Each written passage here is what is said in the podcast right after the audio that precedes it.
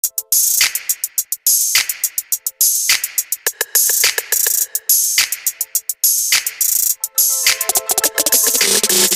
you.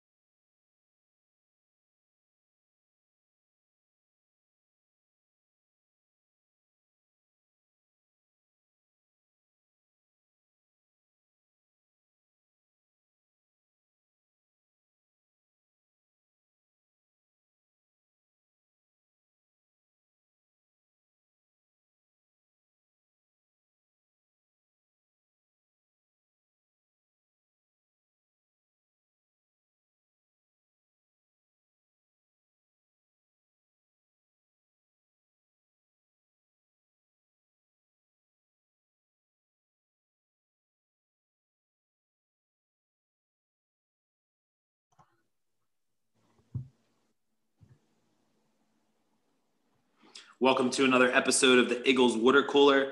I'm here with Andrew tonight, the gruesome twosome coming together to talk uh, about the Eagles' first win of the 2020 season, taking them to a record of one, two, and one, but sitting them atop the NFC least, uh, which has definitely earned that name this year. The Cowboys losing to the Cleveland Browns last weekend uh, set the Eagles up to take first place with a win, and they were able to pull it off. So, just sort of visceral reaction uh, to the win. End of the game, Andrew, probably circling 11:30 or just after on Sunday night. What, what's your feeling? Um, you know, it wasn't pretty, but uh, you know, the D stepped up, and I think Carson did enough, and the and offense did enough when it mattered to to sneak out that win. Um, when they switched to when the 49ers switched from Mullens to uh, Beathard, um, and Beathard came in and looked like Tom Brady, that was a bit scary. You know what I yeah, mean? Yeah, absolutely. Yeah, yeah he, he was slinging. I, am sure they thought to themselves, what would have happened in this game if Beathard started? Yeah, he wound up with uh, he was 14 for 19, 138 yards, and you know drove a bit, and um, yeah, it was it was a little nerve wracking, but um, I think our D had done enough early and and set a tone, and you know obviously that pick six by um, uh, Singleton was uh, crucial. So yeah, um, yeah, I mean a, a bit scary, but uh, and we'll get into it. But the D man, the defensive line really really stepped up and and I think won us that game ultimately. Absolutely right, and I think that the the phrase "an earned win" comes to mind. Truly earned, Gritty. from the watching standpoint, to the last hail mary, uh, till that you know final um, second ticked off the clock. You know, to really see the Eagles pull off a win this year, and in a really difficult situation, uh, albeit against a backup quarterback, but traveling across country when the NFL is uh, to be frank, dealing with some of their first encounters with COVID cases and everything else that was going on, uh, the Eagles, sort of in the face of it all, are able to pull off this win. So let's start it with Carson Wentz because I think we've agreed over the last few weeks uh, that some of these.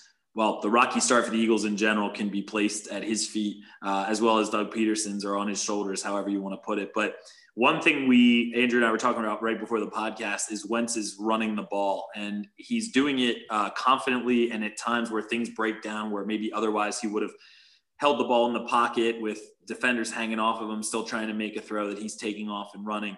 Um, let's just start with that fact. I, I like to see it. Uh, I do know about his injury history. I do think it's uh, something Andrew and I again discussed. We'd like to see fewer rushes if possible and him being able to dump the ball off to someone else in space. But I like to see it. I think he's seeming to play better because he's also running the ball. And I know you might just see those things as happening in tandem but not being connected. But to me, there's a confidence to him being able to use that aspect of his game. Do you see it that way? Yeah, no. So I I think with the with the Cincinnati game last week, it seemed like some of his runs were more um, scrambles and in the pocket decisions. Um, whereas this week, it seemed like there were certainly some some run plays that were called for him, especially uh, the touchdown that he scored. It was kind of a, a, read option look, and you know he he read it great and uh, 11 yard touchdown, and, and that was great. So yeah, I mean, I think he ran nine times last week, seven times this week. Um, it's working, right? His his passing and you know our depleted wide receiving corps is is um, affecting the the game in the air. But if he's able to scramble or design run and you know make dynamic plays, then let's see it. Let's let's continue seeing it. And you had commented earlier, like you know Miles just didn't have it. He was struggling. Um, so if you can get a couple extra runs out of uh, out of Carson, then great. Let's let's add it to the uh, to the game plan. Yeah, and if he can continue to threaten defenses uh, with that aspect of his game, I think you know with the Eagles' difficult schedule, that's going to be a huge benefit for them. I did see some better decision making from him. I saw moments where he had a lot of options, or things were uh, just kind of a melee, and he had to make a quick decision. I did see some better decisions, but still some head scratchers, head shaking plays, uh, plays where he's throwing the ball at people's feet um, or missing here and there. Um, for the most part in this game. I felt as though his decision making was better and there were less of those instances. Um, I also feel as though he was able to bounce back better when he would have one of those. I mean, there's one I can think of to Miles Sanders. He threw right into the ground and he bounced back the next play and I think took off and, and gained some yards rushing himself. So I, think he's bouncing back better from them. Uh, not every throw is going to be perfect. I recognize that. We want it to be as fans, obviously, but uh, it's one of those things where I think Carson's getting out of his own way a little bit. And I think running is a part of that. But I think the decision making and being able to sort of rebound from a bad play, a missed throw, that sort of thing, instead of a slippery slope of a worse play leading to a worse play leading to a worse play. I'm seeing him bounce back a little bit more. So it's encouraging. Um, and I think when we see him run the ball, we see a little bit of what attracted to us as fans to Carson Wentz in the first place, uh, which is that he poses that threat. And I think defenses are starting to remember that he can be a threat that way. Um, I, am going to venture to say that moving forward, you can expect Carson to, to rush at least four times a game, maybe five times a game. Um, I'm hoping it's going to be less, especially going down the stretch. And uh, if it's possible in a playoff run, that we can sort of get that under control as some of the rest of the team gets healthy. But we are going to need another rushing option. And Jalen Hurts is, in my opinion, still kind of being worked into the fold. We might bring him up later. Um, but if Miles Sanders isn't having a great game like he wasn't against the 49ers, having Carson Wentz run the ball is just, again, a great threat to the defense. So moving to some of the people he was throwing. Go ahead, Andrew. Yeah, real quick. I just I, I wonder if if running the ball actually gives Carson a little bit more confidence. Maybe it settles him down a bit more. Um, look, he started off a little scary again. Uh, through his seventh pick of the year, uh, I think it was on the second drive. It was it seemed like another panicky decision, bit of a rush. He spun the wrong way, then spun in, kind of slid up into the pocket. It was deflected. It was picked. It was just, again, another kind of ugly, panicky type of thing. But I, that was the most egregious thing I think he did. He did settle down, and I wonder if him running and you know getting some contact and kind of getting into the game a little bit more. I wonder if that has um, a positive effect on him.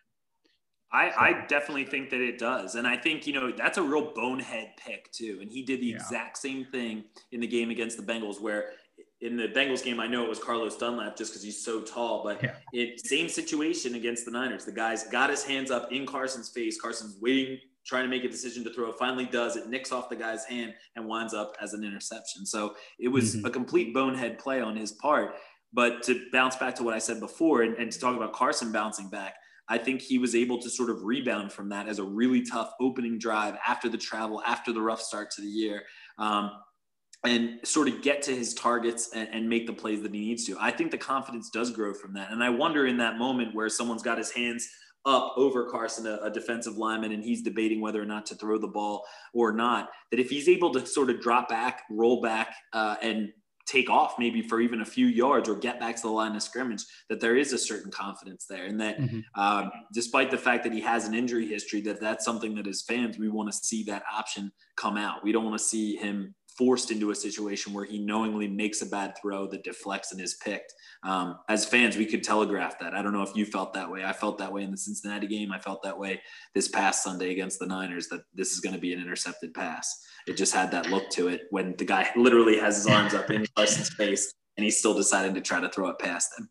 Um, yeah, there's, so let's talk bit, about. There's a bit of a feel when uh, at least these first few games of uh, a pick or a turnover coming. But I mean, they've well, been consistent. And I think a, a, first or second series turnover pretty much every game. So.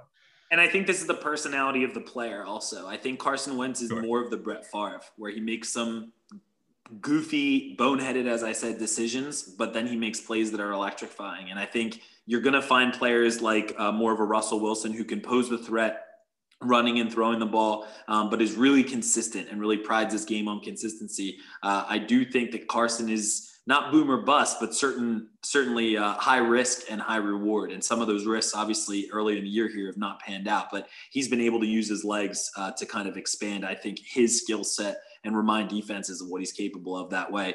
A um, couple things about his receiving targets. I'll just mention Greg Ward continues to be a reliable target for him in games. And from a fan watching standpoint, uh, a reliable target to see on the field. You just assume it's going to be caught, probably go straight down afterward, but he's just got those short hands. Uh, completely different body type, but in terms of the way he's used, really reminds me of Jason Avant. Mm-hmm. Um, the other player I wanted to mention was John Hightower, and I, and John Hightower I think only had two catches, if I'm not mistaken. Yeah. Um, but he he was thrown to in pretty critical situations. One of them being a fourth down. Um, and on a, a, route that's you know I think difficult for a rookie to sort of get off, get a release, quickly catch the ball, and and get the yardage necessary. I'm seeing that relationship start to grow with him and Carson. Um, again, limited targets, but I think Hightower's role is going to start to grow, and it may be one of those situations where as he develops, DeSean gets healthy and Reagor comes back and, and it sort of gets damped down again. But I think he has an opportunity to show himself um, and, and has done in small doses so far. What do you think about John Hightower so far? Yeah. Um, I, I know you love the guy and I, and he really has shown some, um, uh, some signs of, of him being a, a dynamic receiver. Um, but what you just said when Reagor comes back, when DeSean comes back, when Alshon gets back, he's not involved because then Greg Ward's your fourth, right? Um, and then Hightower, maybe he gets a handful of snaps a game, if any. Um, however, because of the injury history and because our wide receiving corps is a uh, revolving door, he is a talent that you want to keep involved. And while I wish he would have maybe had more of an impact to this past game or or the past few games, you can see it. Um, he's made some critical plays, some, like you said, a big catch last game. He drew two pass interferences the the game before that. So um, for a rookie uh, in a very weird offense um, and not dynamic offense, um, it is good to see him at least creating some um, impactful plays. So you know, I, I, think they'll absolutely keep him around. Um, mm-hmm. and and we'll see what he can do. I'm not expecting much for the rest of the season, but you never know. Who knows? You know, if DeSean actually comes back, if Alshon is comes back but then gets hurt again. If you know Greg Ward seems like he's Greg Ward, but he's not going to you know bust open the game. So I, I think there's opportunity here certainly for for Hightower to make an impact. Yeah, and I think that's that's a, uh, well put, and I think his his window is certainly now. I think he's been used mostly in these sort of crossers or just sort of quick slant plays uh, where Carson is just getting him the ball quickly. It's just nice to see some production from a fifth round wide receiver out of Boise State, um, and knowing that you know what we have with JJ Arcega-Whiteside, the injuries that have riddled uh, DeSean, that the Eagles seem to have found something in Hightower. And I think what they found is a developing talent. One thing I see is as soon as he gets hit, he goes down. He's just a really sort of slim body type. So I think if he's able to bulk up a little bit, I do think he has a skill set. And I think it's great as a fifth round pick. He's able to get some reps with Carson and hopefully start to build a little bit of rapport. I think to go to him on fourth down, that was a trust play. For sure. For sure. Um, so did you have something, Andrew? I know you were, you were, um, no, I was, you know, I was just looking at the snap counts, and um, I have to double check if this includes special teams, but um, his snap count was uh, 50 snaps versus Greg Ward's that was 48 versus any other receiver that was 35 or below. So I, I know that they like him involved, um, and hopefully they they keep him involved. And while that snap count will certainly go down as the wide receivers get healthy, um, as you said, there's been a good rapport established, seemingly um, in in crucial situations. So, you know, if he can continue to get a handful of snaps, um, I think it can only uh, you know be better for for his future success and they'll have to rely on him as well as you know people who uh, have, had to be pulled up from the practice squad. Um, and obviously, there's different parameters with the practice squad and and elevating players uh, in the COVID 2020 season this year. But one of those is Travis Fulgham, who made probably the play of the game um, on second and 18. Carson Wentz drops back and throws really a dime. One of the nicest throws I think I've seen him uh, make in his tenure as an Eagle, uh, and that's really not hyperbole. I think that was one of the best. Um, I'm I'm really reluctant to say this, but it was Nick Folesian just in the in the arc of the throw, just in the arc of the throw, uh, because it had that sort of it was just a dime just dropped out of the sky. And normally Carson is more of the rocket arm, you know, even on long throws, it's got more of the narrow arc, um, but he dropped it right in at a crucial time. And this guy who was on the um, Lions practice squad was on the um, I believe was a, a, draft pick of the Lions and then was on their practice squad on the Packers practice squad, makes it to the Eagles practice squad and is elevated. Um, and that play was repped, uh, according to several sources, just one time in practice, and they were able to pull it off in this game. Uh, and Fulgham's most impressive sort of um, the outcome from the play I thought was the most impressive or the most compelling was his ability to stay in bounds um, on a throw that was tough to catch and also in coverage that was pretty good by that defensive back. So encouraging things from Travis Fulgham. Uh, I think they probably will wind up because I think there's only so many times a player can be uh, elevated. I think him and Wentz seem to have a connection. He also made another great catch for I think 15 yards. So um, he, he had some plays in this game. It seems like Wentz and him have a connection. Um, I think with all the issues at wide receiver this year, keep him around. Can't hurt. Like John Hightower, um, but obviously coming from a, a different origin and, and, striking a different sort of rapport with with Wentz. But uh, a highlight catch, really a highlight catch, and nice to see one really for the first time this season. Yeah, I mean when Carson has been overthrowing every one uh, of his receivers on those type of passes, he's been underthrowing short passes um, for that to be, you know, a, a, perfect pass, great catch. He even said, um, which was interesting, that when he turned around, he didn't locate the ball, and it took him a second. Like he didn't see it. He then looked up, found it, and then you know he kind of jumbled, you know, jungled, uh, juggled it. Uh, as he caught it, but he brought it down, secured it, and stayed in bounds, as you said, to get the touchdown. So he's a cool story. Um, you know, I think it was a walk on at Old Dominion.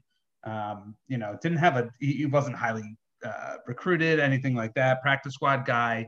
Um, he's an Eagles receiver. He's an Eagles receiver, which is I don't know if that's a great thing, but he, has got a cool story. And look, I, at this point, I don't think we care uh, who steps up, whether it's whether it's Fulgham this game, if it's War next game, if it's Hightower eventually. Um, you know, obviously, you want to see your Sanders and your Ertz come out to play, but we're that's not our team right now. We're trying to be gritty. We're trying to deal with the situation at hand. Um, and if it was Fulgham, that's awesome. And if if next week against the Steelers, it's it's Hightower, that's awesome too. So um, it's it's cool, and it was a you know dynamic play, great play, uh, and you know game changing play. So yeah, and I wonder down the stretch, and you mentioned Miles and Ertz were not big factors in this game, and the offense sort of had to lean on the rest of its players. Miles goes 13 carries for 46 yards, Ertz four catches for just nine yards, one of which being a two point conversion. That they really had to lean on some of these other players. And I think going down the stretch, if the Eagles are able to, and we'll start to preview the uh, the game upcoming against the Pittsburgh Steelers, um, if the Eagles are able to stack another win on the road, uh, I think that Fulgham catch really starts to look like a, a turning point um, in the Eagles season. And I think one of the things we have to hit on before we leave the offense is the fact that Carson Wentz had a clean pocket to make that throw to Fulgham. Um, and it was really provided by the fourth different iteration of the Eagles offensive line, uh, particularly with Jordan Mailata, uh, the rugby player turned offensive lineman at left tackle, who, as Andrew and I mentioned right before the podcast, all but for a, a really awful false start penalty, which it was, he had a really great game. He was able to hold up, uh, you know, his size, his grit. I mean, there was one play that I think about. Um, it must have been a linebacker comes up to him and he just kind of shoved him, looked like a casual thing, and the guy went flying. I mean, just reminds you how big uh, Mailata is. And I started to think if Jordan Mailata is the new left tackle for the Eagles, and if he can come on and really play um, as a player who's learning the sport and all that sort of thing, you know, with all the Jason Peters drama, with everything else, I think I'm okay with that especially if he can learn to play and have those sorts of performances. I think his size does so much for him without technique, you know, sort of agnostic of the game. But I think this was a big spot to be in on the road at a pivotal position in the sport. And he really stepped up and made plays. Not just him, but also Jack Driscoll, uh, as Andrew and I were trying to figure out, coming in three or four different times uh, for Lane Johnson, who was suffering uh, with his ankle still after having had surgery just back in August. So, um, really a, a turnstile again at uh, not so much in the pass rush sense, but more so in the revolving door sense, like Andrew said earlier about the wide receivers, that the offensive line has taken on that form as well this year. And um, I was really impressed with Mailata, uh, very impressed with Driscoll again stepping in, mostly just because of consistency, not because of any one play. Um, mm-hmm. But something I want to see moving forward uh, is the run game be able to develop behind that line. And I think the more that there's changing parts and changing players and shuffling spots, the harder it is for for backs to get yardage. So to me, I, I, that's something I'm hoping to see this week, and hoping that the Eagles have practiced some of that this week in, in getting their O line set up uh, to get Miles Sanders some yards and, and, create some holes there. So, just wanted to touch on that briefly before we talk about the Eagles' defense, which was really prolific uh, in this game. Five sacks, if I'm not mistaken. Five sacks. Um, Derek Barnett made Trent Williams look like an amateur. Um, Brant, uh, Javon Har- Hargrave comes in and uh, clearly is getting more comfortable in the system, started making some plays. I saw 93 flashing a lot uh, as as plays went by on defense. But to me, the one that stuck out most was Genard Avery, who I described to Andrew as looking like a missile flying through um, the offensive line toward the quarterback. Just extreme speed there. But I think this D line starting to come together. Andrew, what do you think? Yeah, and at a great time too, right? Um, and and when the Eagles have had successful seasons in the past, yes, the offense have, has you know gelled a little bit better, but it's been driven by a dominant defensive line, um, especially one that can rotate in. And now we're starting to see that. We're starting to see that it's not just four guys; it's it's six, seven, eight guys. You have the Genard Averys, you have Hassan Ridgeway, uh, Josh Sweat, Malik Jackson. You know these guys are winning battles and winning them all the time. Um, but yeah, Genard Avery, what a game, right? Um, we've seen flashes. Breakout.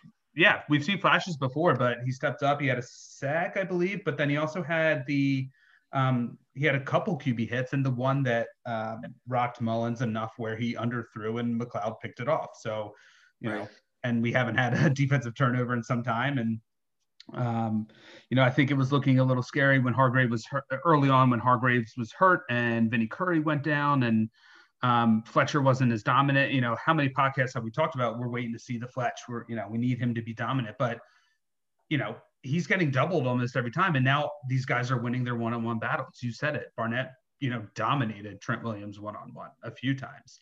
Um, but when our defensive line rolls, you know, I think we as a team uh, start to roll, and it, it, certainly makes up for our weak linebacking corps. And look, our, you know, it, maybe it masks our secondary a bit. Um, you know, we we I, I think they outpassed us by 100 150 yards, but something like uh, that, yeah.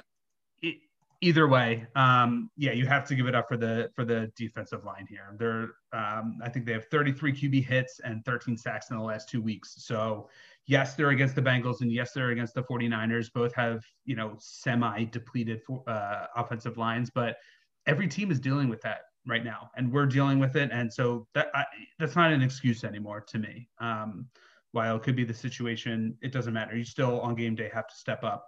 Um, you're seeing Fletch do it, you're seeing Brandon Graham do it, but you're also seeing, as I said, the Malik Jacksons, the Hassan Ridgeways, the the Genard Averys. So I love the rotation that they have going. I love the pressure that they're um, you know putting on the on the quarterbacks, and they're going to need to do that uh, certainly against Ben Roethlisberger next week.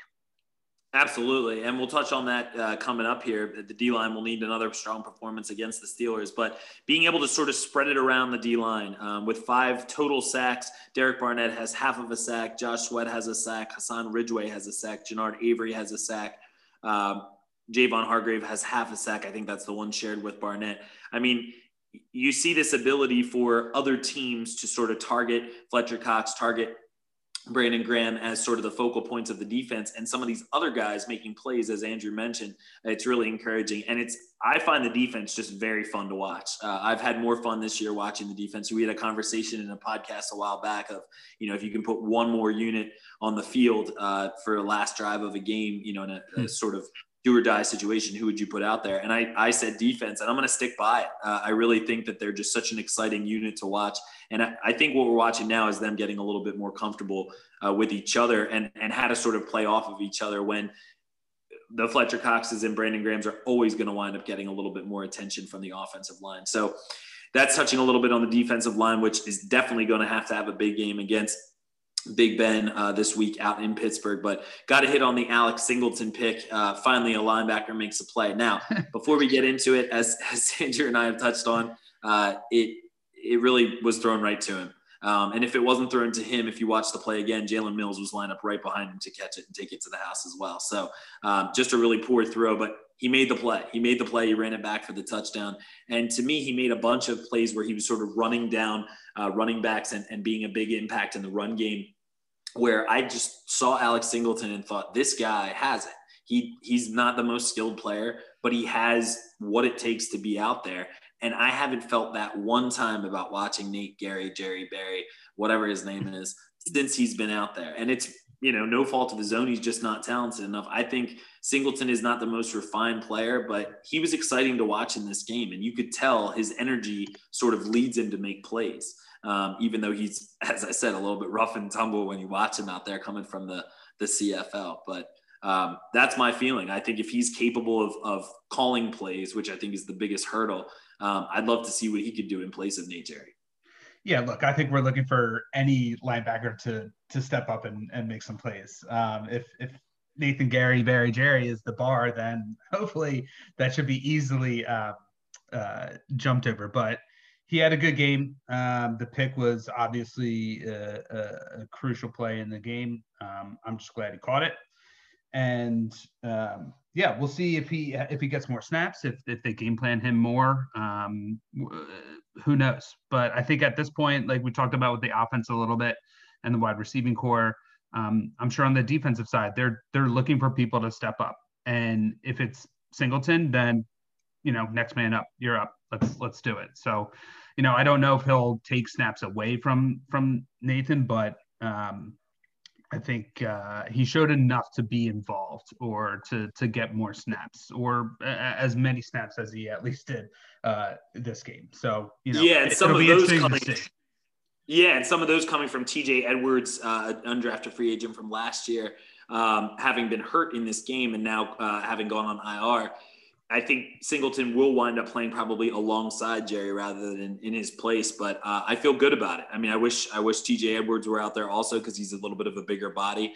Um, but it's it's nice to see a linebacker make a play, and it's it's good to know that there are those ball skills. I mean, you know, Nigel Bradham, I can remember last year and the year prior having picks hit him in the hands and him not being able to come up with it. Um, and this was one of those moments in the game where you, as a fan, said the Eagles are going to win this game. You just had that sort of feeling in your gut. Another one of those plays for me, right before the Travis Fulgham uh, excellent catch down the sideline.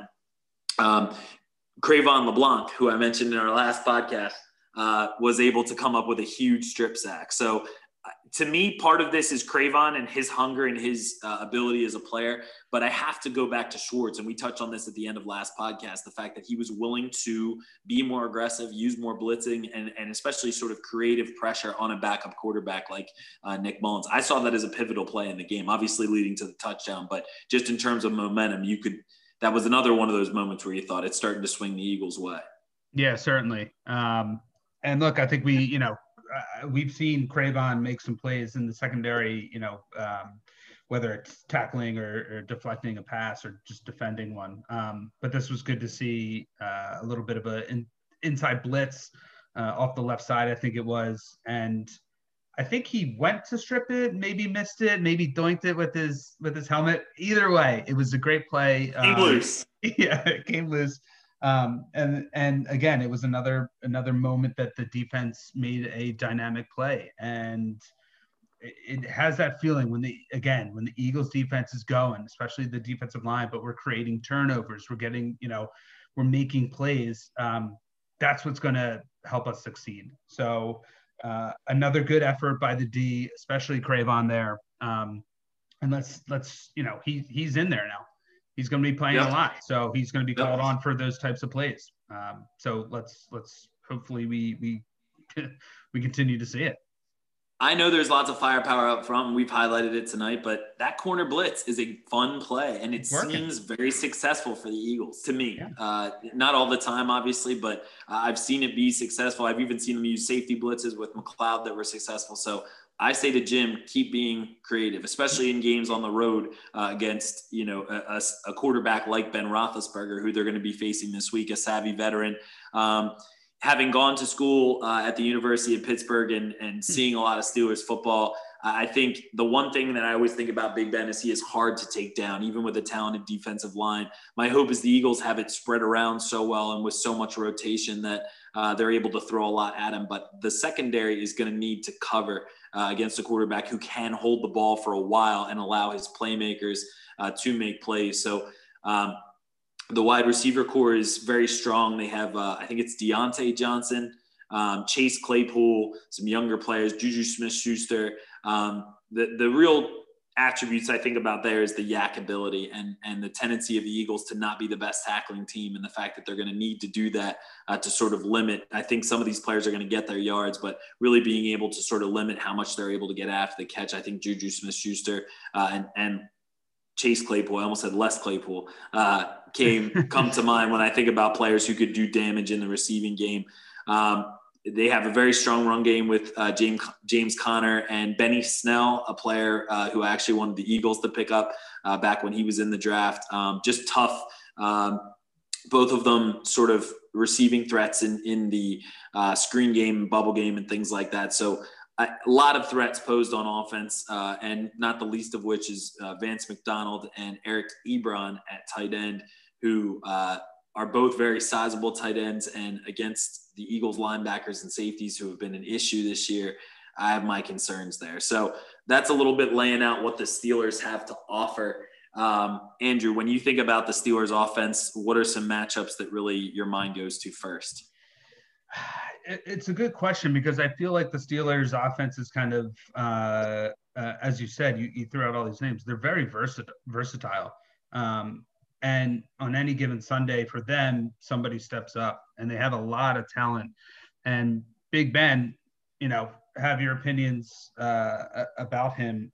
He is a, a savvy veteran and a consistent veteran, and he puts people in the right spots to succeed. So, um, look, uh, matchups obviously anybody against our linebackers is going to be an issue. Um, so, does Eric Ebron um, you know, break out a little bit. Maybe uh, Chase Claypool, who you said is built like a, you know, a, a, tight end. Does he does he break out? I don't know. I know anybody against Darius Slay will be shut down, but that's you know, again, if it's Juju for one play, then Diontae might be open, and if it's Diontae one play, Juju might be open. So they're they're a dynamic offense. I, I will say that um, while they are three and zero, oh, um, the teams that they beat are combined one and eleven. Uh, and they haven't blown these teams out. They beat the Giants week one by 10. Uh, they beat the Texans, I think, by six, and um, I'm drawing a blank on the on the other team. I think maybe the Broncos. It was uh, they beat them by six or seven points. So it's not like they've been dominant, but they've been certainly efficient and effective. So I think our D line is going to need to eat for sure. Um, but it's really going to it, this game's going to be um, decided in the secondary. So you're going to need the safeties to step up. Jalen Mills, K'Von Wallace, who, you know, uh, bit off a little bit more than he could chew against Kittle a few times last week. He's going to need to step up. Um, and I think that's where it's going to be uh, decided because we're good against the run. Conner is good. Benny Snell is good, but I think we can contain them. Um, it's the it's the secondary I think that's going to really need to step up here against the wide receivers. Yeah, and the size of the wide receivers being concerned. You know, I think with Avonte Maddox being hurt, probably the shortest corner, Cre'Von has a little bit more size uh, and played a good game, I thought, last week on the outside. But, you know, the, the Eagles' um, defensive backs, I mean, Darius Slay is, is a little bit bigger. Cre'Von is a bigger player, but not all that tall, that they have a sort of, the Steelers have a natural height advantage, which I think Ben likes to throw those type of uh, competitive catches. And I think uh, if they're in a situation where they have to make 50 50, uh, defensive plays, um, I think that'll be a different kind of test for them, whether it's a wide receiving corps doing it uh, or the tight ends. But something that comes to my mind, uh, like I said, having gone to school out at Pitt and, and hearing about Steelers fans talk about uh, Pouncey, who was such a great center for them for such a long time. I see that they're starting a guy at center named J.C. Hass- Hassenauer. That's who I see as their starting tight end. Am I right? Or I'm sorry, their starting center, um, who's a, uh, been playing for a year uh, he's out of Alabama. I think it's up the middle that the Eagles need to create a lot of pressure. Um, I think that they're going to be in a situation where Fletcher Cox, Malik Jackson, Javon Hargrave can create the type of pressure that they have been this year, um, that it would be really imperative for them to get the pressure uh, on Big Ben. And that I think uh, if the pressure is coming up the middle, we might see them uh, able to create more sacks instead of it coming off the edge and, and Ben being able to sort of shake uh, defenders free as he has almost his whole career. So that's a big matchup to me is that sort of center of their offensive line versus yeah. the Eagles defensive tackles. Yeah, and you just said it right there. Ben's escapability, right? You know, he's so comfortable in the pocket. He he's so big still. Um, is he slow? Sure, but is he is he big? Is he physical? Is he you know savvy enough to to shake um, uh, in inbounds defensive lineman? Yeah, very much so. So while um, I think the pressure will be up um, as we've seen, I think he's able to get out of those those tough situations better than you know a Mullens or uh, a rookie Burrow. So um, yeah, that'll be interesting to see what what we can do and. I don't know if we blitz a little bit more. Those corner blitzes, like we were just talking about, does Cre'Von or Mills come off the side a little bit more this next week? I don't know. We'll have to see. It'd be nice to see. And and in addition to those question marks, sort of from more of a roster standpoint, is you know Obviously, Alex Singleton will be pressed into action with TJ Edwards being hurt, not playing over Nate Gerry, but probably alongside him. Mm-hmm. Uh, they had a rotation of K'Von Wallace and, and Marcus Epps playing last game at safety alongside Rodney McLeod. I, I think that they need to start to look as they've uh, gotten to the point now, you know, a quarter of the way through this season to solidify those spots so that they know sort of who they have in place and how to use them. Um, so that part of it to me is something I'm going to be watching. Is is it still uh, sort of a rotation, or is it something where those those positions are becoming more stable? Um, something I really want to see is Fletcher Cox showing up on the stat sheet. I think mm-hmm. when he's able to do that, um, you know, and obviously he is being doubled a lot of the time, but there are players who are starting to show up that should take some attention away from him. And I really want to see him uh, break out and, and make an impact. I know when the Eagles played the Steelers um, back in 2016, um, Fletch did have a great game against uh, the middle of the Steelers' offensive line, and I think he stands to do the same in this game. So I'd love to see him show up uh, on the stat sheet. Um, but I think you know, given the fact that uh, Jalen Mills is playing on the outside, uh, Darius Slay on the other side, I think they're going to be tested in a way that they haven't really quite been tested this year. Tee Higgins, Tyler Boyd, uh, and AJ Green are, are definitely a test, but I think um, the when I think about the Steelers wide receiving corps as well as their tight ends, it's just a more polished veteran group uh, with a lot more skill, in my opinion. So I think they might be um, really put to the test for the first time. And I think this might lead us into player of the game for for the defensive side for the Eagles. But um, for me, I'm going to say it's Darius Slay because I think Juju Smith-Schuster is probably the player he'll be on a lot of the time, um, probably viewed as their number one.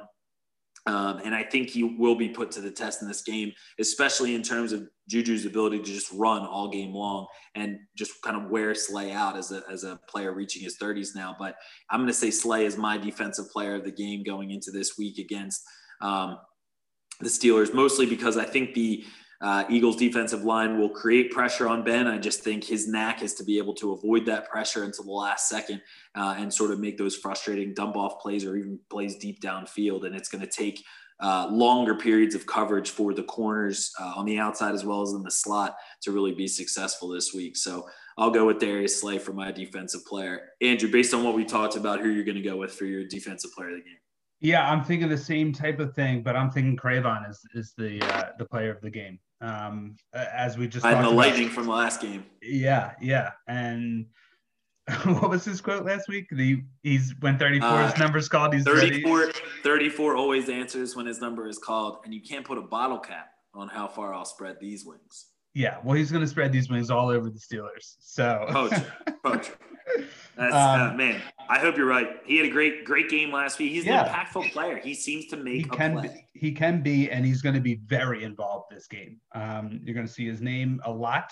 Hopefully, more positive than not. But um, just like you, you think Slay's got to step up and shut it down. Cre'Von on the opposite side's got to do the same thing. So, um, uh, hopefully, another turnover that would be excellent. But I think he's got to do. Um, look, he's not going to shut anybody down the way that Slay can in terms of like catches and yards.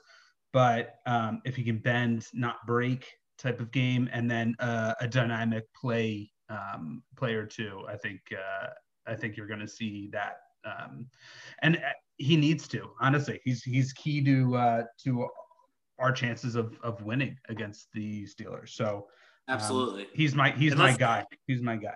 Let's not leave out uh, just on the side there, Jalen Mills having bumped back to corner. That there seemed to be you know some uh, Cre'Von playing in the slot, uh, Jalen being on the outside, Slay being on the opposite side. There seems to be you know Nickell Robey Coleman being mixed in. It seems like Schwartz is looking at the package. At one point, I saw four linebackers on the field at the same time. It seems like, depending on what the offense is putting out there, if they need size, if they need a few more defensive backs on the field, that they're willing to go there if they need to. So uh, let's hope that Jalen Mills can also hold up. I think this is his type of receiving corps. Obviously, Juju has that speed, but mm-hmm. we assume Slay will be guarding him. I think Mills is a gritty, tough player who can make plays against someone like Claypool.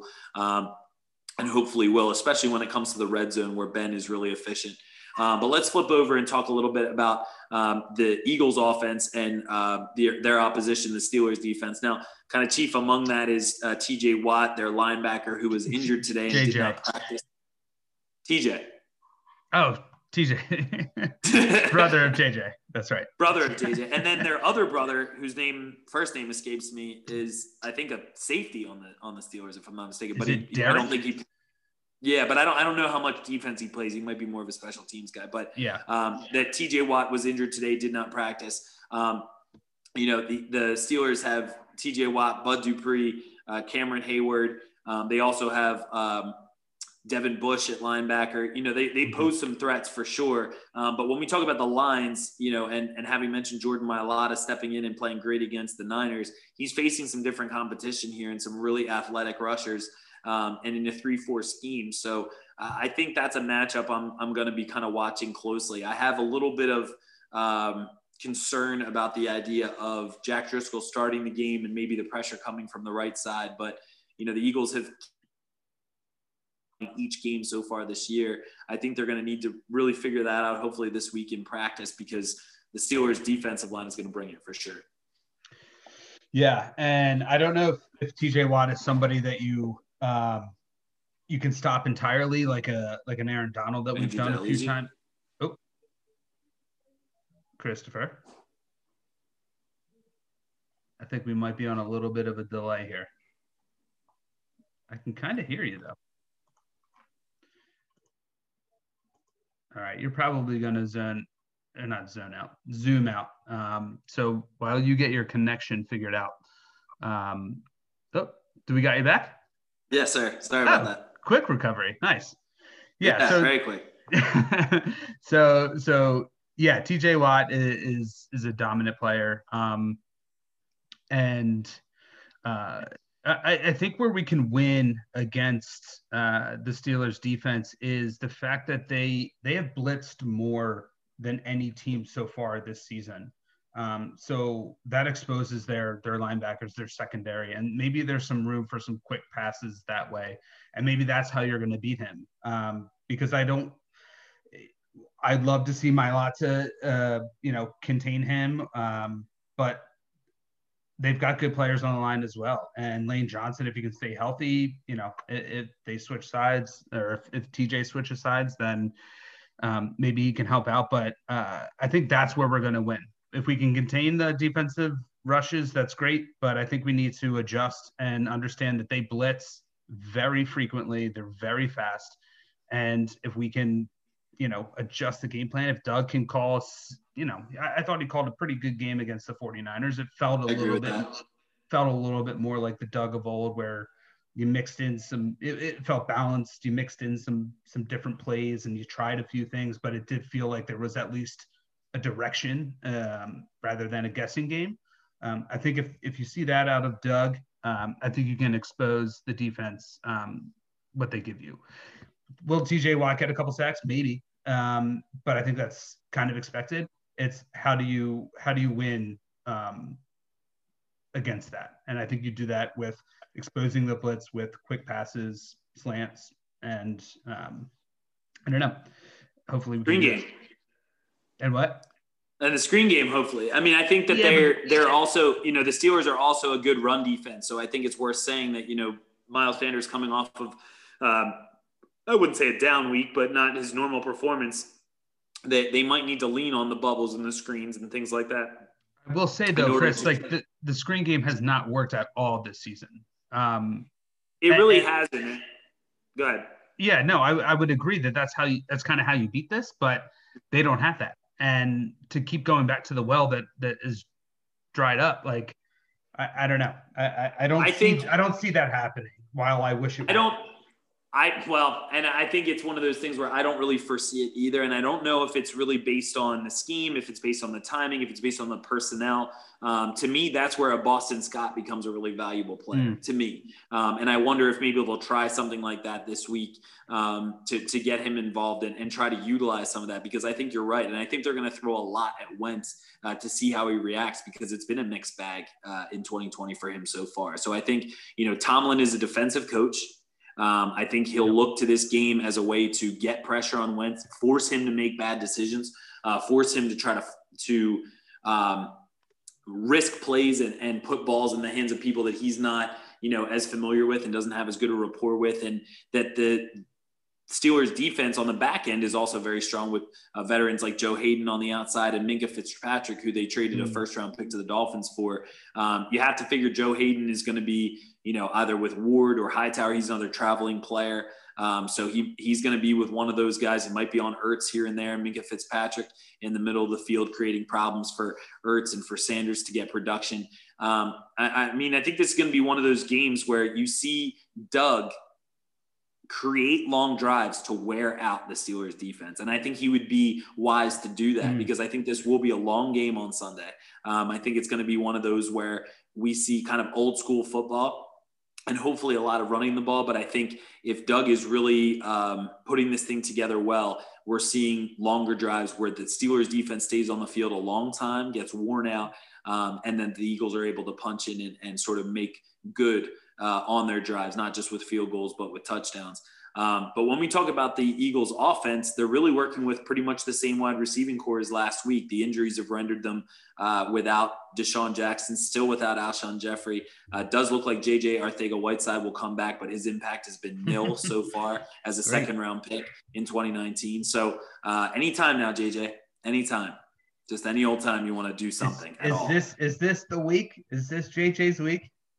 Mm. I I wonder. I mean, I think as fans who are dedicated and and watch enough to know uh, and believe in the eye test, which I think most of us do on this podcast, um, it's just not there for me with JJ. And I think it's it's not there now in many more ways than it was before. But if he's going to, go ahead, let it happen. Let me see something uh, to let me to believe because he's in a position now probably that puts him uh, more eligible to do something than ever. Because as we mentioned earlier in the podcast, eventually Alshon comes back, DeSean comes back, Jalen Reagor comes back, and they assume all those uh, top wide receiver spots. So um, I think the wide receiver corps built something last game, and I think Carson seems to thrive when he has sort of no name receivers. Hopefully, Fulgham can make a play or two for him. I know Greg Ward will continue to. I think Ertz is going to be hard pressed. It's going to be on we're going to need a play from Hightower or JJ, to be honest. I think things are going to be that tight where it's going to be the difference of maybe one pass over the middle or one jump ball in the end zone um, to, to really kind of take it there. But something Andrew and I mentioned before uh, is the screen game and, and that being an extension of the run game that Miles Sanders wasn't really able to get going uh, last game. And that Andrew and I feel a little discouraged about the Eagles' run game sort of living and dying with the performance of Miles Sanders and that they don't really have another player that can step in and be productive. Uh, Corey Clement and Miles Sanders, I'm sorry, and Boston Scott really not producing that much in the run game this year. Um, do you think that Miles is able to sort of get back on the mount this weekend and put together a good game, or do you think he's going to be hard pressed to come by those yards on the ground? Yeah, I mean, this is a tough defense for him to to kind of bounce back. Um, I was surprised uh, that he struggled as much as he did against the 49ers. Um, I don't see him breaking out, certainly this game. I don't see them going, you know, giving him more than 13 to 15 carries. That Doug hasn't done that. Um, he tried to, you know, he put Jalen in, I think, for three or four plays. Um, he put that guy Killins uh, in for you know five or six snaps, which was interesting. One play that I think lost 12 yards. That certainly didn't work. But I, you know, you saw him trying to mix it up. Um, I don't, I don't know. I think we're still waiting for. Uh, we've talked about this a few times. We're still waiting for that 20 to 22, maybe 25 carries a game for Sanders, but it's just not there. And I think they're adjusting and figuring out and you know, at, at, this point, they're they're just trying to win games, and it seems scrappy and gritty as we keep talking about, and ugly, and Um, you know, I no, I don't think this is a breakout game at all for for uh, for Sanders at by any means. But if he can still make some of those dynamic plays, like I think he had a catch for about 20 yards, 28 yards, was it? Um, was so that was kind of a screen. Yeah, kind of a screen, uh, you know, up the side sideline a little bit. Um, you know, maybe a couple of those more than you know you're going to see the the eight to ten yard rushes. Um, but you know, yeah, yeah I think they're gonna they'll have to grind it out for any yards in this game on the ground. I'm, I'm 100% yeah. in agreement with you. I, I think something I want to see from Sanders is not just the short receiving game, but I want to see him in the long receiving game. Miles mm. made big plays last year against Detroit downfield, against Minnesota downfield. Um, I think he can do that kind of thing. And I, I think if he's slated to break out at all in this game, it's probably in the receiving game because he is a great receiver. He puts good moves on uh, DBs and linebackers and things like that. And I think because of sort of the nature of this defense, the nature of the, the Steelers coach, I think they're going to look to get after Wentz. And I don't know that, that the run game will really be able to thrive. Um, but if it does, I think the Eagles are going to win this game. I mean, I think if they can get the run game going, that's going to really speak volumes to, to sort of the production of the rest of the offense. Go ahead, Andrew. Yeah, it does. It's a great point because it does seem once or twice a game uh, so far this season, Miles has gotten open on a deep route mm-hmm. whether it's a wheel route down the sideline or something. But he has been open, and quite frankly, Carson's missed him a, a bunch of times. Um, yep. So yeah, I mean, I think that's where he breaks breaks through. Um, yeah, I don't I don't see them doing much on the ground. While I wish and hope that they they don't get discouraged early and they still try to commit to it because it's part of a balanced game plan and I think it needs to happen. Um, you know, I don't see it so much on the ground. But yeah, let's let's get one of those those game breaker plays. And and I think if it's a grinder where you're getting two or three yards at a time, still run the ball, Doug. Still set that tone because I think holding the ball and, and possessing on the road against the Steelers is going to be another big factor in getting a win. So, Andrew, when you look at the scope of things, and we're going to get to predictions here, but first, talking about an offensive player of the game for the Eagles, who do you see, you know, really kind of shining in this game? Um, yeah, this is uh, this is a tough one because I keep uh, I keep going back and forth, and um, I, don't like picking offensive linemen for my offensive player of the game. It should be somebody you know that's going to score a touchdown or get some yardage. But I think any anybody that's guarding TJ uh, TJ Watt this game is going to be the offensive player of the game. Um, you got to shut him down he mm-hmm. he wreaks havoc, and I think if you can at least neutralize him, um, you've got a chance. You give yourself a chance. You give Carson a chance. So, you know, call it Mailata, call it you know tight end chipping, call it lane, you know wherever. Um, let's let's give the offensive player of the game to anybody that shuts TJ Watt down. Who are you thinking? I'm actually thinking because of the sort of again the tight nature kind of of this game. I think that uh, Zach Ertz will probably be shut down as an option. I see Greg Ward having a big day, maybe like a geez, maybe like an eight catch day or something like that. I think you could have that kind of day where Carson's just looking for intermediate short throws and he's looking for that reliable target. Um, so I see Greg Ward having a, a, pretty decent day. I also see maybe one play where uh, he gets open a little bit downfield, not burning somebody, just sort of you know, maneuvers his way. I, I see him as a crafty receiver. Uh, I mentioned Jason Avant earlier.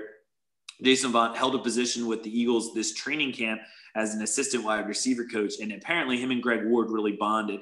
Um, and I think over probably their sort of shared role uh, in the offenses that they they were in with the Eagles. But uh, I see him as the offensive player of the game this week. I think he's going to have a really good performance, um, and maybe maybe uh, a nice little a little tutty to seal the game. We'll see. Let, us get him a uh, touchdown. He he deserves one.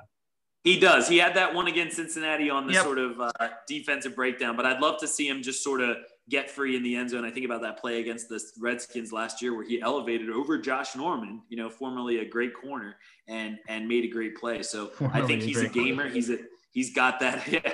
Well, I mean that's that's the yeah. competition, but. I, he, he elevated and he made a play when it needed to happen. I think uh, he's yeah. got that dog mentality and leader mentality as a former quarterback. So those are offensive players of the game. Let's talk a little bit about some predictions. So Sunday, one o'clock, the Eagles will be traveling to Pittsburgh, who will be having uh, a small portion of their stadium filled with about 6,000 or 6,500 fans, something like that.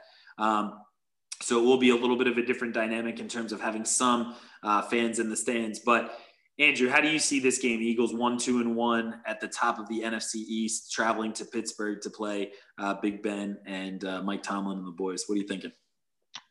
Yeah, this is a tough one because um, you know uh, I, I, believe the line I've I've seen about seven or eight were dogs again. Um,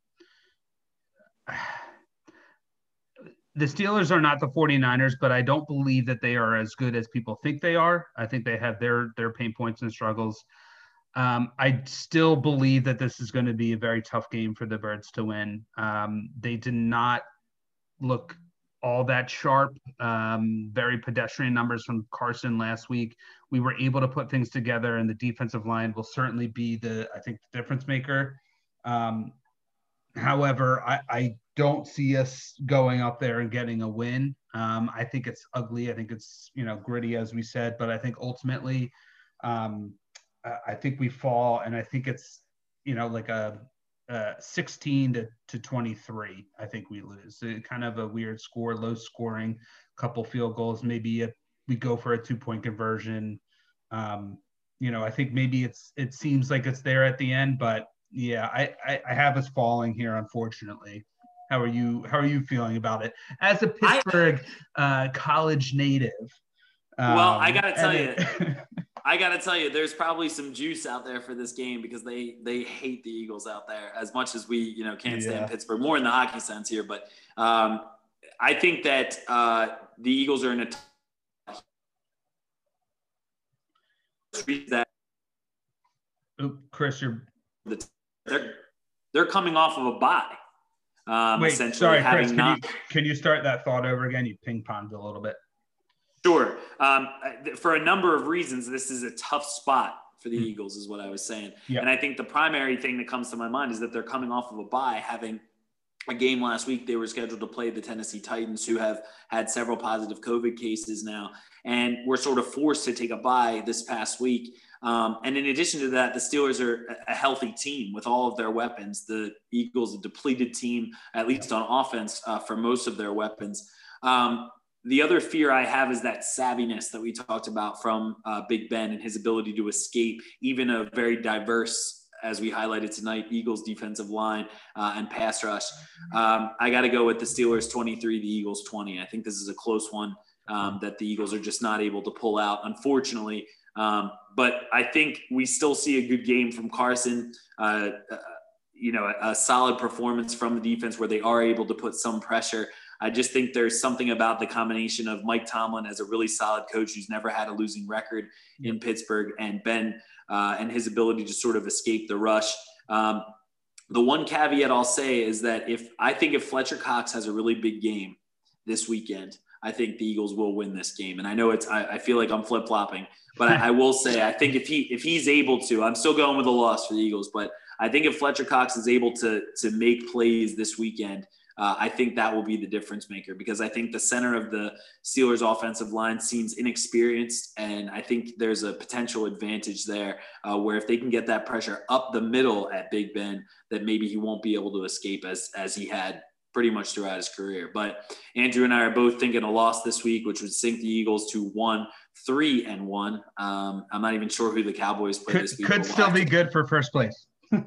Right, could still be in the NFC least, um, and certainly we, you know, we hope that as the weeks draw on here, that the Eagles are able to get get back some of their injured players who would be weapons, uh, which they'll desperately need in games coming up against teams like Baltimore, New Orleans, Seattle uh, and Green Bay. So, unfortunately, Andrew and I both foreseeing a loss this week for the Eagles out in Pittsburgh, but we'll hope for better and certainly uh, we'll be overjoyed. Andrew, how did it feel to see them win the game having predicted a loss? Was there anything there for you? I felt great. Nice. Yeah, good. Well, I figured as much, but I had to ask just because you know, I think when we're predicting, we're all Eagles fans amongst this podcast, but it's one of those things we're trying to be realistic. And um, it's like they did it, you know. I, that was hey, my feeling last week. Look, I think ultimately I put my money uh, on the line, and I took I took the uh, the points in the birds. So it was uh, no, but that aside, yeah. Well played. Well played. yeah, I'm always I'm always pumped when we win. Um, Absolutely, and I think that's what we're all looking for this week. I think there is uh, some more optimism I'll say, even against a team like the Steelers, who are healthy, coming off of a bye with tons of receiving threats and offensive and defensive weapons, there's some sort of optimism. Um, and I think that that line is inflated. You know, you mentioned, I think six and a half or seven. I'm looking at a seven point line here in the ESPN app. Yeah, I think um, I think that is kind of an inflated line. And I think um, the, you know, presence of being at home in front of 6,500 fans, I'm not sure how much that moves the needle. Um, but by the same token, Andrew and I have both said uh, that the Eagles will lose this game, sink into one, three, and one. We hope not, but we'll get together next week and break it down as well as their upcoming game against Baltimore. Andrew, nice job tonight. Hopefully, we have the full roster next week. We hope Andrew and I'm sorry, Matt and Mike are both feeling a little bit better by that time. Um, but uh, nice job tonight, man. Yeah, you as well. Let's go, birds. Birds.